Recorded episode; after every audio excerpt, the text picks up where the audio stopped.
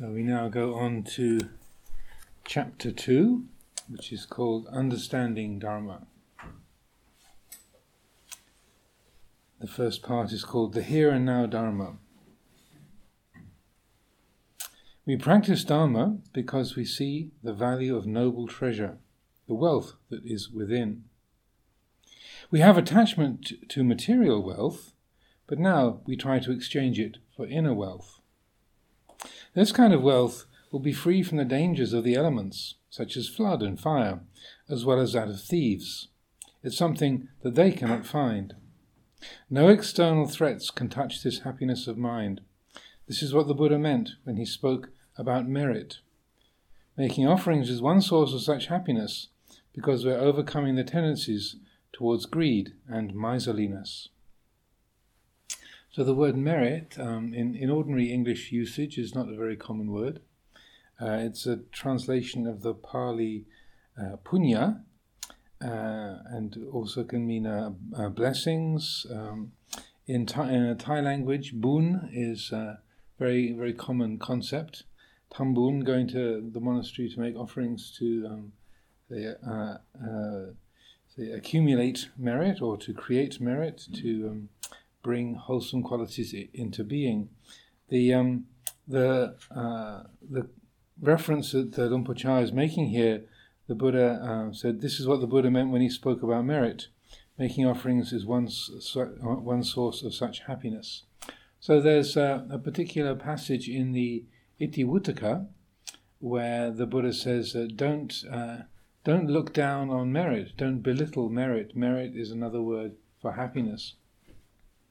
And it's uh, the, the unspoken sort of preamble to that, uh, just the, the, way he phrases things, is that it sounds as though there's some kind of discussion going on in the monastery that uh, you know, really the purpose of, of uh, practice is, is liberation and we shouldn't worry about creating good karma. This is just sort of kindergarten dhamma. This is not, uh, uh, this is not, not really for grown ups. Don't worry about making merit or acting in in meritorious ways or doing things to create those kind of blessings. That's a sort of unspoken preamble, as, as I read it. And then the the Buddha comes in and saying, no, don't, don't look down on merit, don't belittle merit, don't look at don't look at it like that. It's a it's another word for happiness. And so uh, one way of, of looking at punya, uh, even though it can be kind of trivialized or uh, it can be a source of, of sp- what they call spiritual materialism, like a kind of uh, celestial bank account that you're going to the monastery to sort of rack up your merit, uh, your merit savings, and you go and accumulate more. Um, and so, a very sort of materialistic and, and un, uh, unwise uh, approach to that, and that um, it's more the the brightness of the heart that is the natural result of acting in ways that are wholesome, that are noble, that are honest, that are kind and, and unselfish. And so that it's a, uh, it's not, uh, even though it gets spoken of like making, making merit tambun, you know, to, to make merit or to accumulate merit, that kind of language is, is used. But it, I would say that's a, um, a, a slight misreading of it.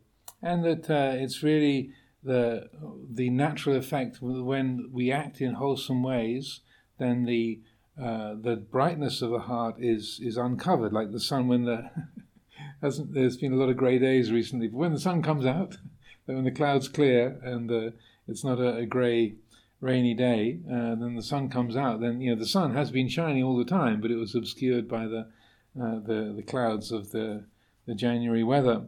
Um, so that uh, in a similar way, punya is the sort of clearing of the clouds of the heart, so that the heart's natural radiance can can operate, can be felt, can be known. That warmth and brightness can be felt and known, and so that it's um, think talking of it as a, as making it or accumulating it is is slightly wide of the mark, I would say. It's also um, one of the uh, one of the ways that people, um, if you have been in the monastery and uh, you're feeling the urge to leave the monastery and uh, and uh, go and live uh, uh, you know, elsewhere and step outside of the field of Dhamma activity, whether you're a layperson living in the monastery or monastic, and say, oh, you know, I want to move on, I want to go back to to a relationship, I want to go and, and make some money or go traveling and whatever, then a, a, frequent way that will be talked about is to say that your, your merit has run out, mort bun.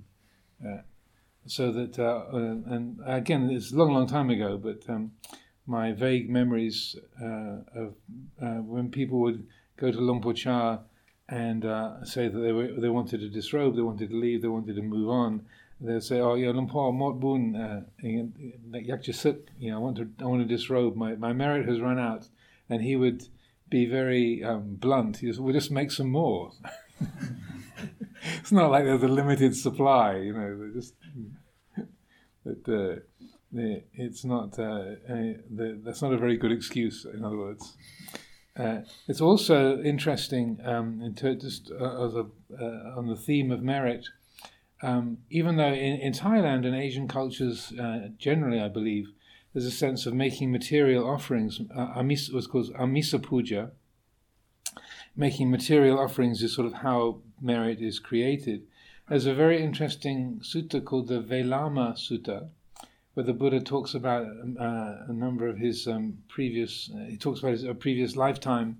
He said in that lifetime he was an extremely wealthy Brahmin from a, a city called Velama, and he made this enormous offering. He doesn't say kind of who the offering was made to, but it was like uh, ten thousand silver pots filled with gold, ten thousand gold pots filled filled with silver, ten thousand horses, ten thousand elephants. You know, and uh, this kind of massively valuable offering, material offering and he says, but um, the, the the punya, the merit that, that uh, arose from making that enormous material offering, that wasn't as great as uh, the merit gained from uh, from keeping the five precepts. And there's a whole sequence of, of things. He says, and then even more meritorious than that is to um, uh, is to practice loving kindness for the time that it takes to milk a cow, so that which is about twenty minutes for those of you who've never milked any cows.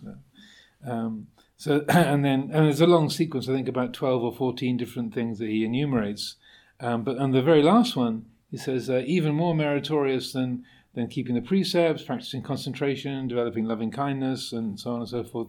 He says, maintaining in being the, the insight into anicca for a finger snap, that's even more meritorious than uh, all those other things. So that giving a, making a material offering worth billions and billions of pounds or euros or dollars or whatever, that's uh, that's minor compared to the merit that arises from a genuine insight into anicca, into uncertainty. So um, that uh, and that's the kind of um, when Luang Por Chah would say, "Well, make some more merit," that would be rather than, than, thinking in terms of material offerings, it would be in, in terms of developing um, mental qualities such as loving kindness or concentration, keeping the precepts, but in, but in particular the development of wisdom. So I find that's a particularly significant teaching. It's not just the idea of anicca as a concept, like, oh, that's pretty cheap. I can just think anicca, anicca, anicca, and that kind of have to spend all those billions of pounds. But the, it's not the, just the word anicca, it's the genuine recognition, the, the, the seeing of uh, all that is subject to arising is subject to cessation. So then he says, uh, making offerings is one source of such happiness because we're overcoming the tendencies towards greed and miserliness. So also not, not to again not to belittle punya and not to belittle generosity and the giving of material uh, material gifts. That that basic uh, attitude of sharing what you have is a is a very direct and practical and skillful way of cultivating unselfishness. I think the other day I was telling the story about how um, when one of the Western monks was going through a poor village and that uh, he was given a bottle of Pepsi and then he, he gave it to one of the village children and, and then she immediately started looking to share it with her friends and uh, uh, and so that that I would say is right there. You've got that sort of uh, very skillful gesture of if you've got something valuable, share it. You know, that that that um, is a very, very skillful way of breaking down self view, self, uh, tendencies towards self benefit, self advantage. And um, that uh, dana paramita is, of number, is the first one on the list that uh, basic generosity, sharing what you have, giving material help and support to others is a very you know, direct and potent way of, of cutting through self view and self cherishing.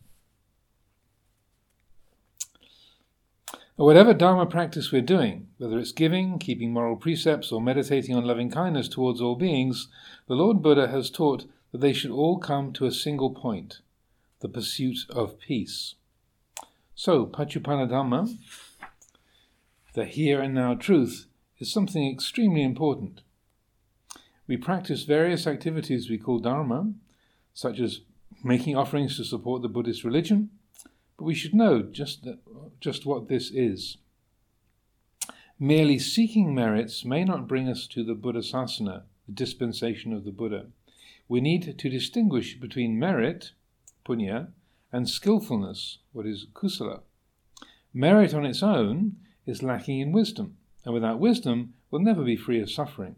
So, merit without skillfulness is like carrying something and not being able to put it down. It ultimately gets heavy enough to crush us. Skillfulness knows when to let go. Together they support the Buddha Sasana. We listen to Dharma to increase our skillfulness and happiness, then to reflect on these things to create benefit for ourselves and others. So I think this is a very, a very helpful point uh, that uh, punya, that kind of brightness of heart, is uh, and that those wholesome qualities are one thing, but if it's not accompanied by by um, wisdom, and as he's, he's, using the the term skillfulness, um, kusala, uh, what is wholesome, what is skillful, um, as a, a, representation of that, I'm, uh, I'm, imagining he's using the word kusala. That's usually what uh, is rendered as skillfulness or wholesomeness, and that um, that is you know the the the, the quality of discernment or discrimination that uh, sort of knowing when to pick things up, when when to put things down. Also, that, that there can be uh, one can create the, uh, a lot of uh, of good karma, uh, but there can still be that attitude of of I making and mind making involved in that. You know, I am practicing meditation. I am cultivating generosity. I am helping others. Uh, I am practicing loving kindness. That I am can be quite potent. it can be in there in the background. Maybe the mind isn't spelling it out in those uh, in such a clear way, but there can be that very distinct sense of I and me and mine involved in even in wholesome activity. So um, when Luang Por Chah is this image of carrying something and not being able to put it down, it's like that sense of I'm practicing, I'm making progress, uh, I am cultivating these wholesome qualities, I am making good karma, I am getting somewhere. You know. Um, so even though wholesomeness is is being uh, uh, cultivated and generated, that the the fundamental basic unwholesomeness of I and me and mine is sort of sneaking into the picture and, and affecting that whole process. So that's why things get get heavy and uh, become burdensome. We learn to let go because holding on to things leads only to suffering. Dukkha, the pervasive unsatisfactoriness of life, quote unquote, is not the way it has to be. But do you know the causes? Suffering is in the present. We don't have to look to the past. Dharmas all come from a cause. They don't just mysteriously float up into existence. Nothing in this world can make people suffer but a lack of knowledge. Is a boulder heavy? If we just walk by it, where's the heaviness? But if we try to lift it, that's another story. So he's covering quite a few points in a very short, very short span of time here. And as those of uh, those of you, uh, those of us who've been say, partaking of these readings, will realize that Luang Por Chah tends to teach in a, a very unstructured way. Well, it's structured according to his own intuition, and uh, he'll uh, move between different themes or go back and forth between different themes very easily, very comfortably within his own flow, but it's not a kind of point by point systematic uh, teaching. But so in this particular couple of sentences, he covers a lot, um, I would say.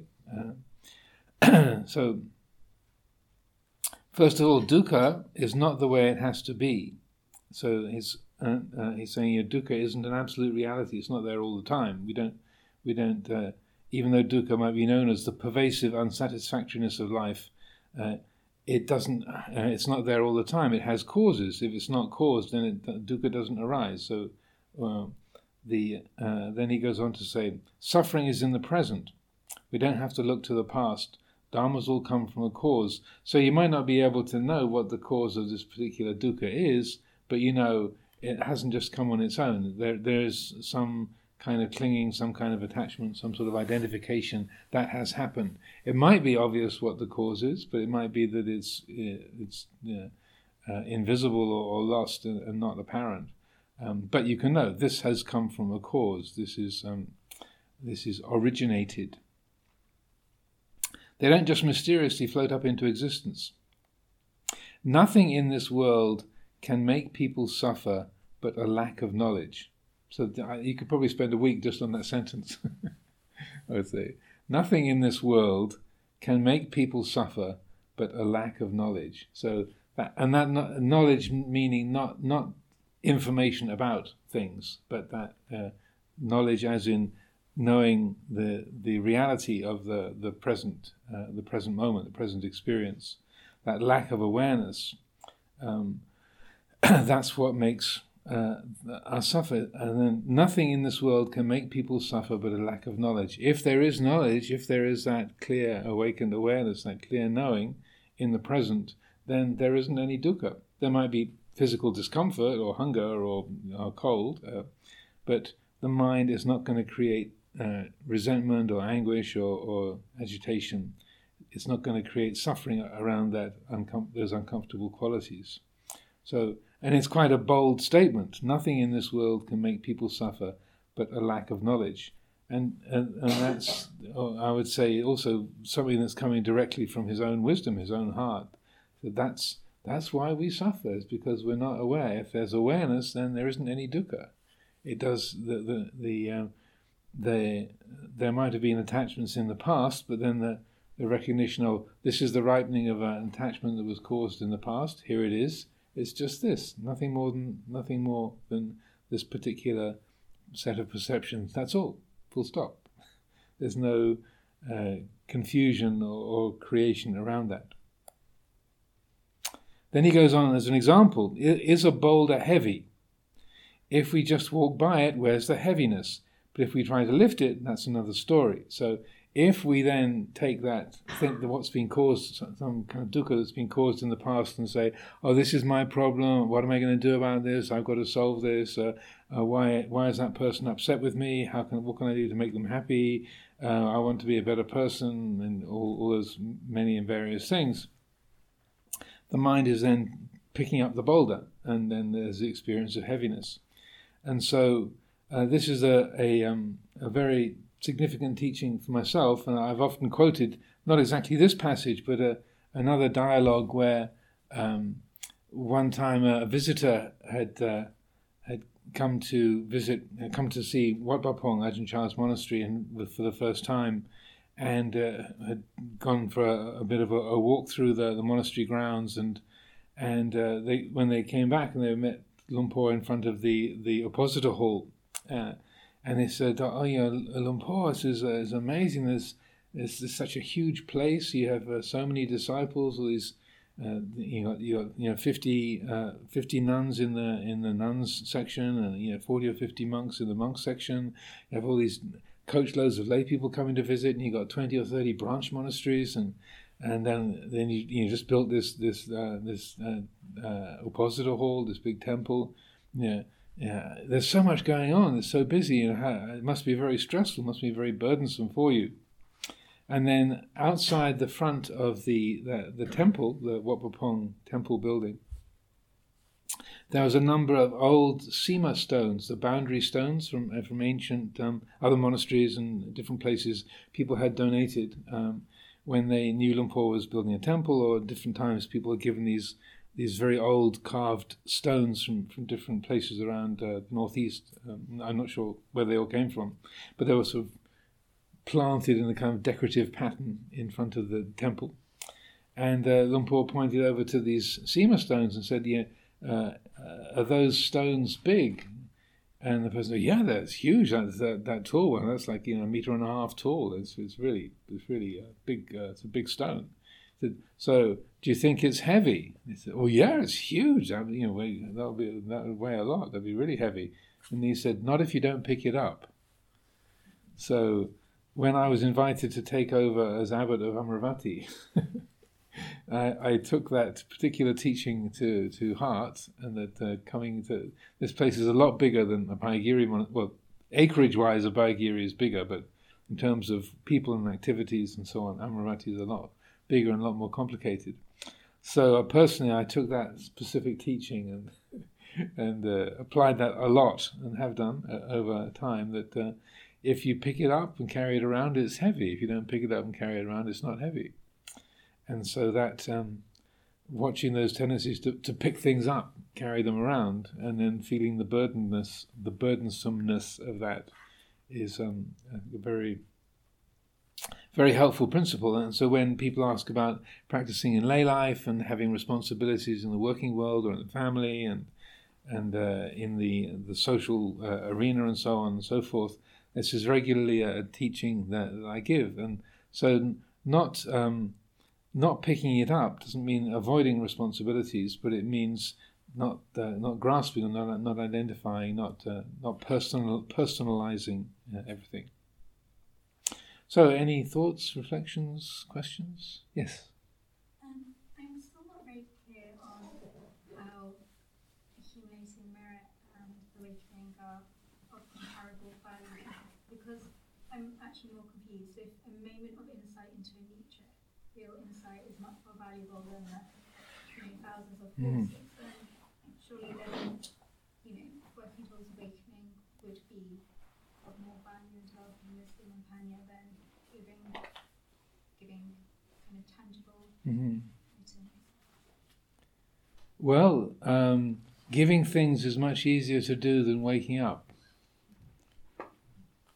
Um, to uh, and so that that um, not and not not to belittle that, you know, it's, it's very. Um, Amaravati has a has an overhead of over a thousand pounds a day, so we're appreciative of the uh, the material offerings that people make to keep the keep the lights on and the and the buildings warm. Um, but uh, yeah, that's the fact is that it's it's easier to make material offerings. It's easier to cultivate loving kindness than it is to genuinely see the the truth of anicca. And so. Uh, uh, I feel that it's a very significant teaching, um, because, uh, also because um, it's not just valuable to the individual, but it's also valuable to all those beings who that individual's life touches. If you follow that, so like uh, there's the in the Samyutta Nikaya, there's a um, um, uh, a, a, whole section. Th- this chapter thirteen of the Connected Discourses called the Abhisamaya Samyutta, the Connected Discourses on the Breakthrough, and then the the Buddha um, uh, enumerates there's a whole series of very very similar Dhamma talks, and the first one is called the fingernail, and uh, he he reaches down to the ground and scratches the ground and says, you know, "What do you think? What is greater in quantity, the the amount of of uh, earth under my fingernail, or the or the great earth itself?" Well, Venerable Sir, you know, the amount of dirt under your fingernail is very small. The great earth itself is very very large. And he says, so that the suffering that one who has made the breakthrough to stream entry, which is that the, that genuine insight into anicca, is is a sort of a, is a, um, uh, another way of talking about stream entry. The one who has made the breakthrough to, to the realization of stream entry, the amount of suffering they can expect to experience is comparable to the, the dirt under my fingernail. The suffering that one who has not made the breakthrough can expect to experience is comparable to the great earth and then each sutta then has a different kind of comparison. You know, what is greater? You have five grains of sand or the Himalayan mountain range, or very sir, you know, five grains of sand is very small, and the, the Himalayas are very large, and he makes the same kind of comparison, and so that that um, that uh, that genuine insight into anicca, even though it's um, doesn't have to be very long. If it's if it's a genuine seeing of anicca, then that changes the the perspective in a radical way, I would say, and that the um, uh, the effect that that has on the individual, on their own suffering, and then also the the the value system that they then uh, naturally adopt in relationship to all other beings, in order to the the, the world around them, the family, the work they do, and so on and so forth, all that is influenced by that insight. So there's a lot of, so the, the insight itself, it might be uh, small in some respects, but it has a, a huge knock on, a set of knock on effects. I completely agree with that, but I'm not sure I understand how that's supportive of the initial statement, and maybe I misunderstood it that, you know, it's sort of that merit is not, let's say, child's play or a, lesser version, and actually it's equally um, valuable as, say, you know, moving towards awakening. But again, that those examples you're giving for me, they're very much pointing to it's nice to be do meritorious deeds, but actually the most meritorious deed you can do is that starts with you and work, working towards awakening, which is a much maybe heavier lift. So mm-hmm. I'm misunderstanding something here um, in terms of why, how merit, accumulating merit, is as valuable as working towards awakening, or actually, is it correct to say that actually developing merit includes moving towards awakening? Uh, well, it's uh, uh, the effect of wholesomeness is that it clarifies the mind and it makes uh, it, it makes relationships uncomplicated. Uh, it, make, it brings life much greater simplicity, much greater ease, much greater brightness, so that uh, uh, the the uh, the more that we act in a way that's that's unwholesome, unskillful, then the more agitation we create, the more alienation, the, the more um, complication is created. And this is a frequent theme of Luang Por Chah's teaching. He said, you know, good isn't good, isn't absolutely good in and of itself, but it creates the, the, the, the basis whereby the, the, the, the genuine goodness of, of liberation can be more easily recognized or realized. So it's creating an environment that um, supports that quality of awakening, so that it's um, it's not an end in itself. And again, Luang Por Chah would make that so just doing good thing, doing good deeds, and cultivating wholesomeness. It's like building a nice house, uh, uh, keeping it, uh, keeping everything clean and tidy, and then never actually using it.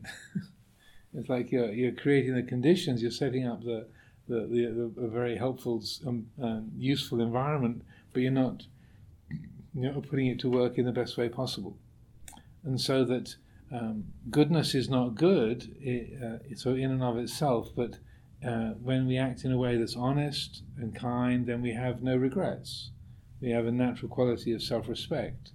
Uh, people, we, when when we walk into a room, we're not getting into you know, arguments or conflicts we're at ease with with uh, whether there's people there or there's no people there. We're we're we're content. We're at ease, so that those uh, good wholesomeness in that way is supportive of uh, emotional simplicity, straightforwardness, uh, uh, qualities of ease, and and focus. So that when in that that discourse called the liberation is a natural process, then the Buddha says, you know what that uh, in that particular one it starts off with sila, but there, there's uh, uh, it says that you know, if you if you are keeping the precepts, you live in a skillful way, then there's no then there's no need to think, may my heart be free of regret, because for one who keeps the precepts, then it's natural that they're they're free of remorse, free of regret. And then one who is free of remorse, there's no need for them to think, may I, may I be at ease and relaxed, because physically and mentally they'll be relaxed and at ease because of uh, as a result of of being free from remorse. And then it goes on to say, one who is uh, who is uh, relaxed and at ease, there's no there's no need for them to think, may may there be sukha, may there be profound contentment, happiness, because it's natural for one who's physically relaxed and at ease for, for sukha to arise. And one in whom there is sukha, there's no need for them to think, make concentration arise, because it's natural for one who is experiencing sukha for, for the mind to be concentrated and the mind, uh, oh, and there's one for one whose mind is, is who's concentrated. There's no need for them to think. May insight arise. May knowledge and vision of the way things are arise, because it's natural for one whose mind is concentrated for knowledge and vision to arise. So it's uh, in, in a sense generosity, honesty, they're creating that the the environment whereby those other wholesome qualities can easily flourish and, and grow, and uh, and so that it's a um, uh, that's how they, they fit together. And so Luang Por Chah would often um, be trying to encourage people not just to spend the, the time cultivating the wholesome, but to you know and they're beautiful spaces to, to, to live in, but putting those spaces to work and uh, making use of the uh, the environment that is the natural result of living in a skillful way. They do, yes, yeah. So you know the um, uh, the uh, the uh, and similarly, you sometimes you say that living in an unwholesome way, it's uh, living in a way that you know selfish and greedy and violent and, and dishonest. So it's not something that is uh, intrinsically, um, uh, you know, it's not, it's not something that's absolutely evil, but you're just making life more complicated for yourself and more more complicated for others. And the, you know, the Buddha made exactly the same point. If you if you live in an unskillful way, if you're selfish and cruel and greedy, then you'll be disrespected by the wise. You'll sleep badly at night. You'll have a lot of regrets. you and you, will feel you uh, yeah, agitated uh, within yourself, and so you know, uh, you know, w- whether there is a, a, life after this one or not, you're making an, un- an unpleasant abiding for yourself here and now. You know, you're creating the causes like uh, leaving your living place in a total mess, or just kind of starting a fire in the corner of the room and filling the place with smoke. It's like it's, it's a, yeah, you can do that, but it's just making confusion and difficulty and a mess for yourself. Well, there's also complicated by the fact that someone can be acting in a wholesome way, but they've got bad karma that they can't. They've just got to burn through, right? So sometimes it's um, yeah, someone can be a bit unlucky. uh, well, yeah, it's that's that's the case, and so that if there has been a lot of bad karma created in the past, then the effects of that are going to they're going to appear when we're in a mild or an, an, extreme form, some form or another. You can't undo past causes, but as they as those causes ripen, then they're going to have a particular uh, particular effect. Like so, um, so like for for you know again using Ajahn Chah as an example, um, um, one of the uh, when he he was paralyzed the last ten years of his life and he couldn't speak and um, uh, and so he had and he was only uh, he was uh, sixty. He was sixty four when he was uh, hit by that stroke and or the brain damage and uh, and so the last ten years of his life until he was seventy four, he was unable to, to speak or move or anything, and it was it was interesting that two independent people who uh, had certain amounts of psychic abilities, they both said the same thing, which was in a previous lifetime, Luang Por Chah had been a general in the Thai army, a particular general who was uh, uh, very successful in, in, when Thailand was warring with Laos. And they both had said in the previous lifetime he'd been that general, and the the difficult the physical difficulties he was experiencing now at the end of this life um, was a, a lot to do with the vipaka karma, the resultant karma of being a military leader and being responsible for the destruction that goes on in a, in a war. And apparently they hadn't spoken with each other, and there was no, no collaboration. apparently, uh, allegedly, there was no collaboration. They both said exactly the same thing. So people, when one person said it, they thought, okay, you know, it's a story. Then someone else said, oh, okay, then more people sat up and took notice. Whether it's actually true or not, I, it's impossible to say. But so someone who had an incredibly virtuous life, um, this lifetime, and uh, lived very, very skillfully, uh, the the results of past courses are still going to play themselves out in some kind of a way. Yeah, you had a question. Could you talk a little bit more about uh, not pick up sins? That's why we live here.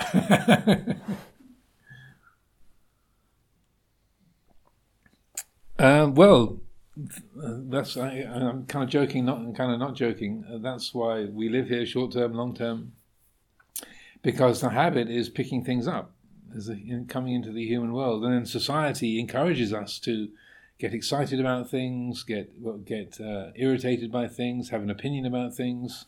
That's what life is uh, and involves uh, in so many ways, and so that that um, learning to um, engage with the world and to um, carry out you know, useful work in your in your family life, in the in the workplace, in the in the society, but without attachment, without without grasping, without creating self view around that. That's that's a a, a lot of work. uh, but that's part of the, the, the blessing of living in a monastery. Also, I think uh, one of the key uh, aspects of Luang Por Chah's style of teaching was that he, um, rather than just focusing on formal practice, he really encouraged people to work together, whether monastics or lay people, engaging in physical, uh, physical tasks together, looking after the living, uh, the living environment and the, um, the, the fabric of the monastery, um, so that you learn to work with other people. You learn to carry out tasks. You actually learn to do stuff in the physical world um, that uh, where you are personally engaged. You're making decisions. You're you're you're following guidance or you're giving guidance, and learning to do all of that without a lot of self view. So it's it's a kind of um, training program that uh, he uh, he established um, uh, so that you're um, learning those skills. And the way we learn is like any kind of skill is you get it wrong a lot of the time. you get self-critical, you get inflated, or you get competitive, or you get contentious in in the way you pick up work that you do, or you're working with your, your mind or your body, and uh, but then over and over again, seeing, oh, this is the effect of having picked up this mind state or this this responsibility, this relationship, and my mind is grasping it, and so you know that one person that you've had an argument with, that's everybody else in the monastery has just vanished. There's that one, there's him. Everyone, I'm not reading your mind, you but uh, yeah, these things easily happen. You know, you have a, a, a bit of a, a clash with someone, and everybody else just disappears into a cloud, and there's just that one person I've got to work this thing out with, or you know, they should be different. And so, seeing how we lose it, uh, feeling what that's like when the mind picks something up, just feeling the weight, like, well, this is this is heavy, and then, uh, uh, as I've been saying a few times, then that's not creating a lot of self criticism or I'm really stupid, I'm a terrible person, or why am I carrying this around? Just let that weight be felt. Like, this is heavy to carry around. this is this is exhausting. And then the letting go comes from a, a, natural place rather than I should let go, I've got to put this down, you know, then I'll be getting it right. But rather just uh, let, uh, the letting go is a, a natural uh, response coming from wisdom rather than from any kind of self view. And then just repeat, repeat, repeat, repeat. yes, Richaya. Question then about the sutta. You mentioned the stream entry, and uh, in the sutta I came across not many, but uh, when people ask Buddha that this person such and such died, where they were reborn. Mm-hmm. Datapilaka, uh, millionaire, he gave a lot and then mm-hmm. when he died, Buddha said that he reborn again in a celestial being. Mm-hmm. So he become God. But I haven't come across anybody, latest lay person, who died and Buddha said that they don't come back, they have gone. Have you come across anywhere the Buddha, the lay person, can attain enlightenment? Or do we all have to take road? You don't have to. Good question. You're not the first person to ask this. Um, there's a, a, particular sutta where the Buddha is giving advice to his relative Mahanama, who was the ruler of the Sakyans. And uh, Mahanama has come to the Buddha and said, you know, as the, the, the ruler, I, uh, from time to time I get invited to the bedside of people when they're dying to, to give comfort or to give blessing and so on.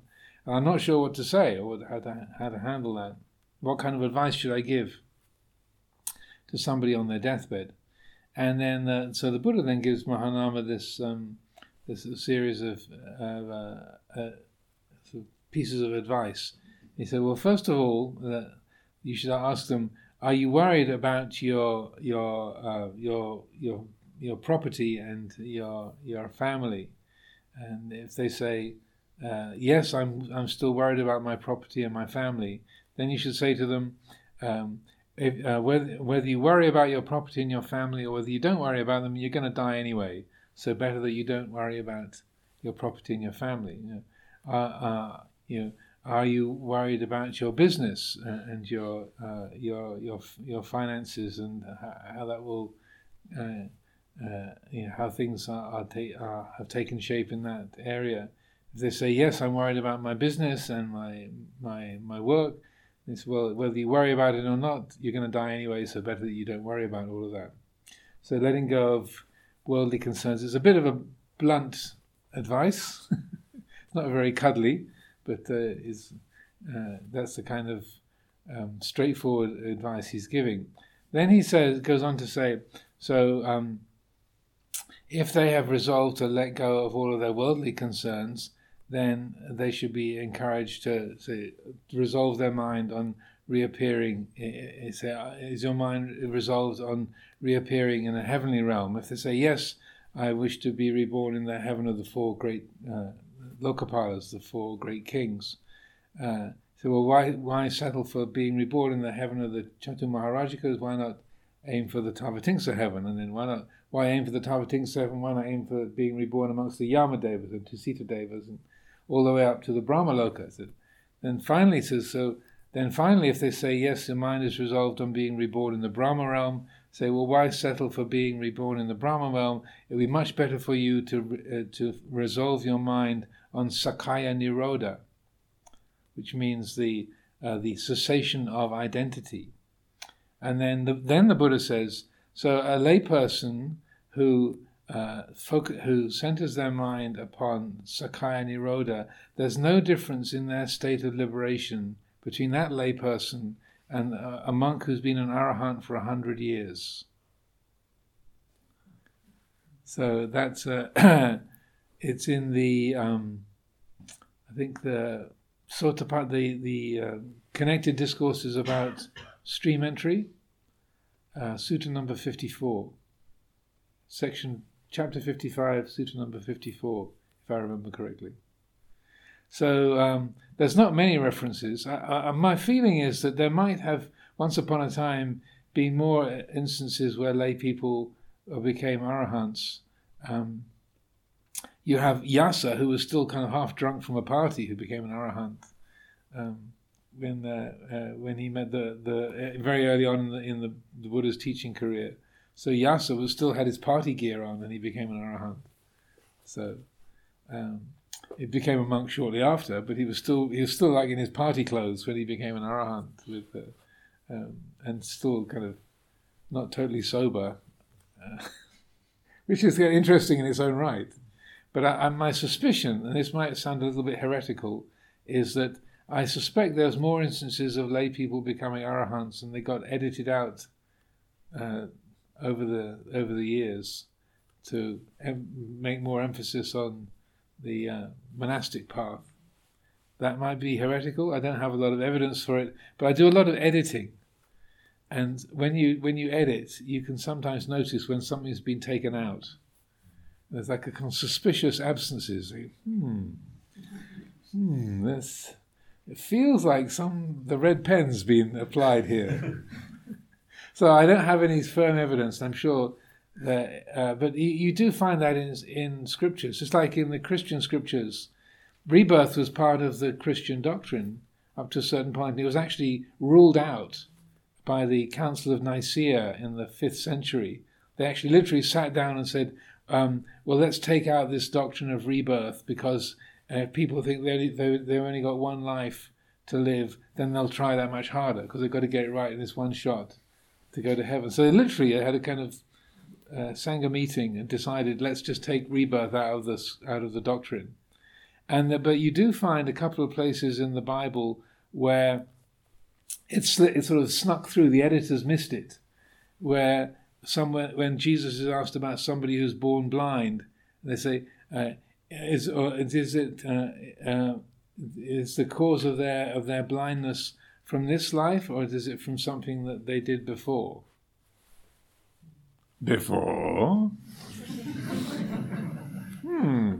So that the there's a there's a couple of things like that the editors missed, and uh, and the, uh, there's certain uh, parts of the Pali Canon where you think, hang on a minute, there's this uh, that that same kind of feeling is there. But so anyway, that's one particular instance, and then Yasa as the young man who uh, the, has um, been sort of. Uh, horrified by the state of people, uh, uh, his friends and the other party goers, he's suddenly stricken with, with disgust in the middle of the party and goes off and finds the Buddha meditating in the in the park nearby and, and becomes an arahant. He's still just he literally just walked out of the party. It's the middle of the night, and he's still got his party gear on, his kind of and his uh, decorated slippers. Oh, Bahia. Hmm? Bahia. Bahia. Uh, yeah, well, he was a yogi. I mean, he was a he wasn't a, a big uh, kind of a um, uh, technically he wasn't a Buddha, a disciple of the Buddha, but um, he was uh, he was a, a sannyasi and a wanderer. So there's a there's a few. Jan, I was wondering about the sutta you mentioned just earlier about where you start with sila and it leads on. Mm-hmm. And it seems to imply that just by practicing the sila wholeheartedly, you, it could just lead directly to the insight. Because one thing follows from the other naturally. Yeah. So is that? Do you think that that's something that?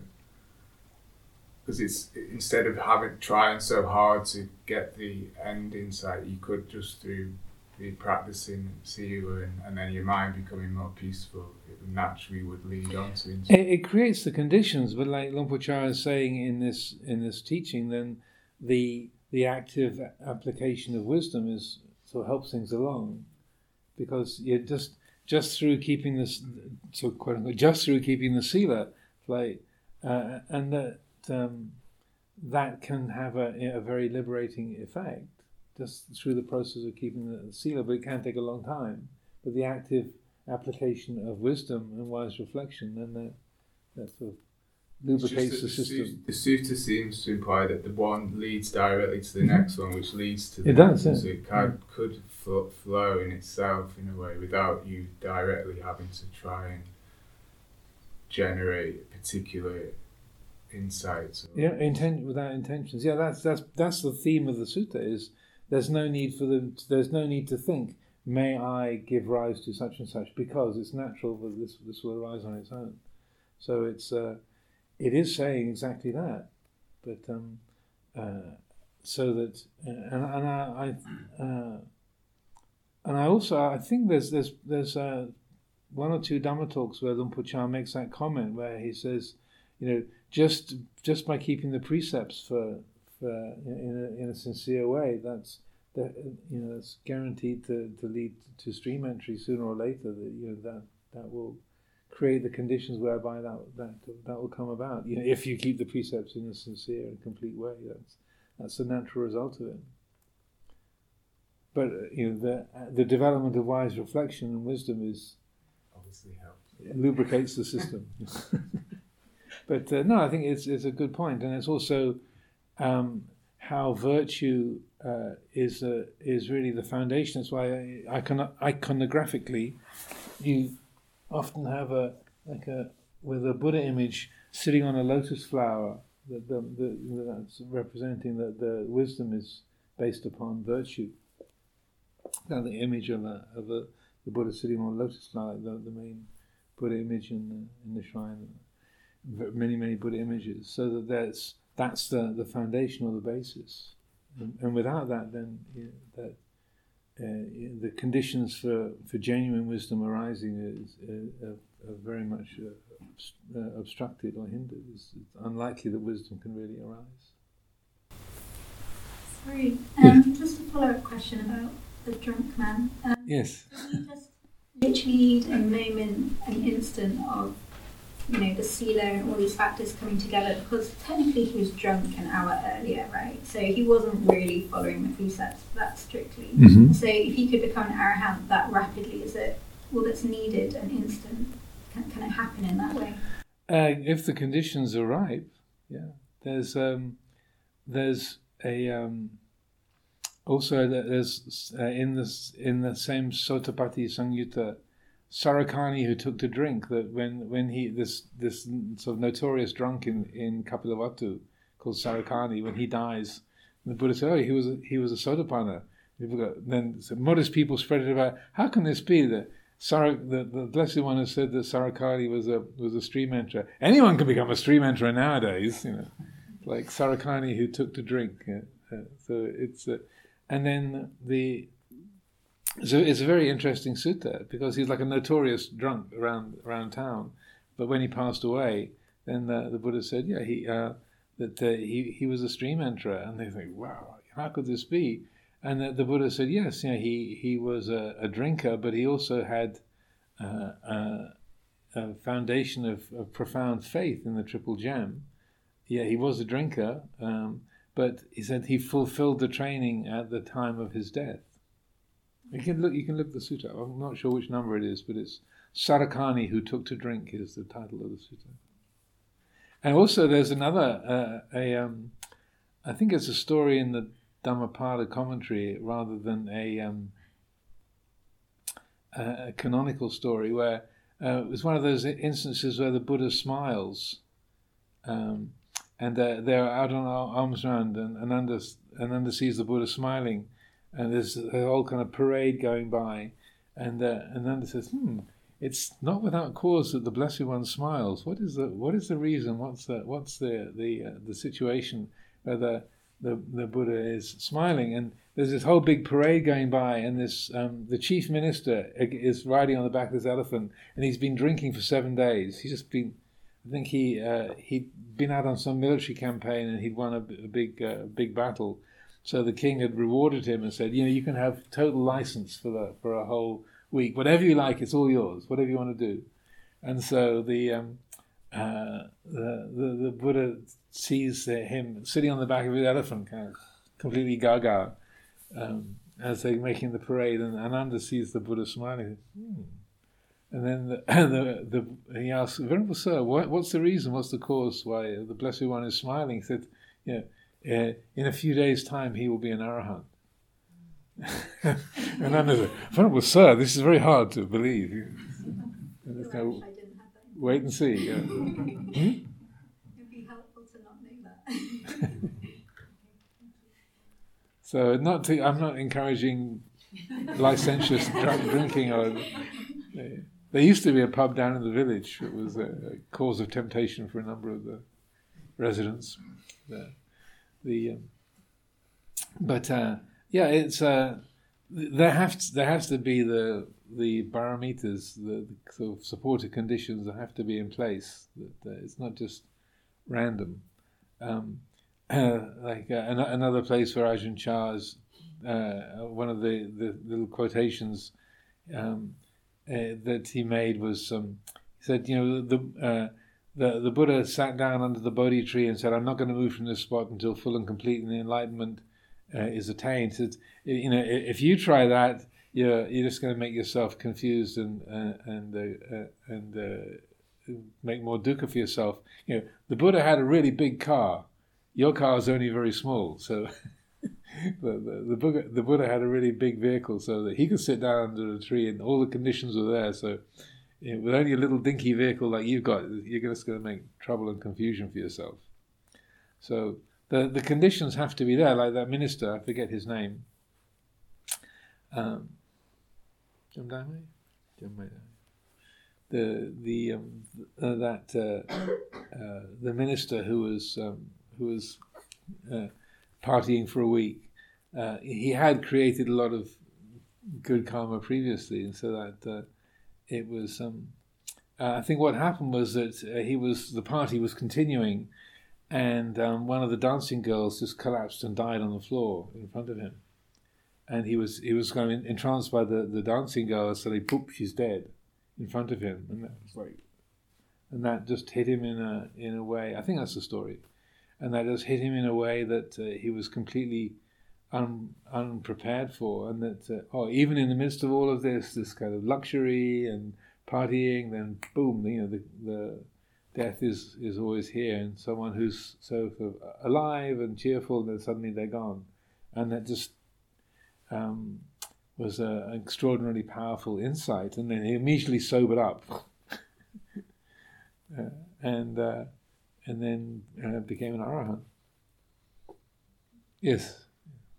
My friend had an insight at the weekend on Ajahn Chah, and I thought, I just, he asked what I thought Ajahn Chah and the forest monks were like, and were they like soft and sweet? I said, more feisty, like a Zen person, really, you know. And um, but on the inside, kind of different. I said, Ajahn Chah must have had a special quality. And he said, what was that? And I said, well, he could do a Dharma talk if somebody had a gun in their pocket, and he taught Farangs and set up for Farangs to practice, and he set a vehicle up for women to be able to practice. Before I could say anything, my mate, he's not the most educated person in the world, Hmm. jumped in and went, Ned, Ned, he can't choose whose suffering he stops. If he does that, he creates suffering. And I thought that kind of typified Ajahn Chah for me, that you could stick anybody in front of them, Mhm. and they would just see the suffering, not the person. or Absolutely. yeah. that kind of thing, you know, quality.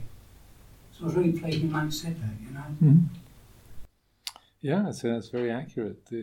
Yeah, he he uh, he would always uh, again. I couldn't speak Thai, but uh, uh, and uh, it was tricky tricky to follow along with things a lot of the time. But he would he would speak to where people were coming from, irrespective of their social status or uh, he would like sometimes completely seem to miss what they were saying and he would just, in a sense, go straight to where they were, uh, where where they were speaking from, and address that, um, and, and in an extraordinary way, so that he wasn't, um, uh, he he uh, he was. Uh, he wasn't taken in by any kind of superficiality whatsoever. He would always feel that sense of where where people were at, or where they were coming from, where, what they were attached to, and and um, and that's where his his uh, attention would go, and he would speak to that, and and uh, without distinction whether someone was the the um, uh, you know the uh, a, uh, you know senior uh, high ranking monk or the head of the local province or a hitman who's been hired to shoot him, you know, didn't really matter. It was the the uh, he was completely you know even in that respect. It seems to be with all the great monks. You look at Mark, Ajahn Mahabua or Urgyen Rinpoche, the Dzogchen teacher, they just, nothing seems to faze them anymore. They're just there, aren't they?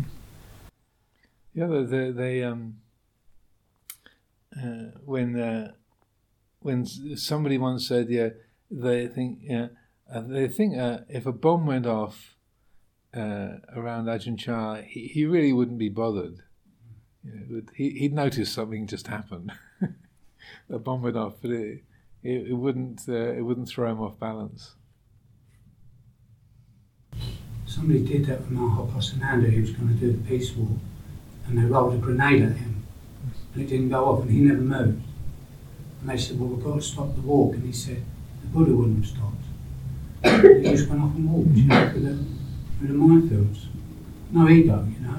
No conceit. You just these people just they, they've got something different, haven't they? Yeah, yeah. Ajahn Ganha, one of his uh, uh, uh, he's a a relative, a second cousin or a great nephew of, of Luang Por Chah. Um, during the he was on Tudong during the uh, the era of a lot of communist insurgency, and uh, he literally walked through a minefield and uh, found and into this particular part of the forest, and these these uh, communist guerrillas were like all kind of had him at gunpoint, saying, "You know, you must be a spy. You know, how did you find your way through the minefield?" And he said, "Minefield."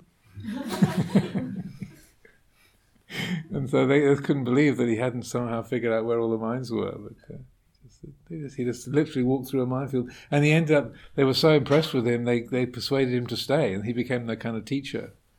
Even though they were sort of, uh, you know, weapon-bearing communists, guerrillas, they, they, they, he was their Ajahn, Yeah. And so he spent, I think, spent quite a bit of time with them. Anyway, seven o'clock has come around, so um, let's uh, let's leave it there for today.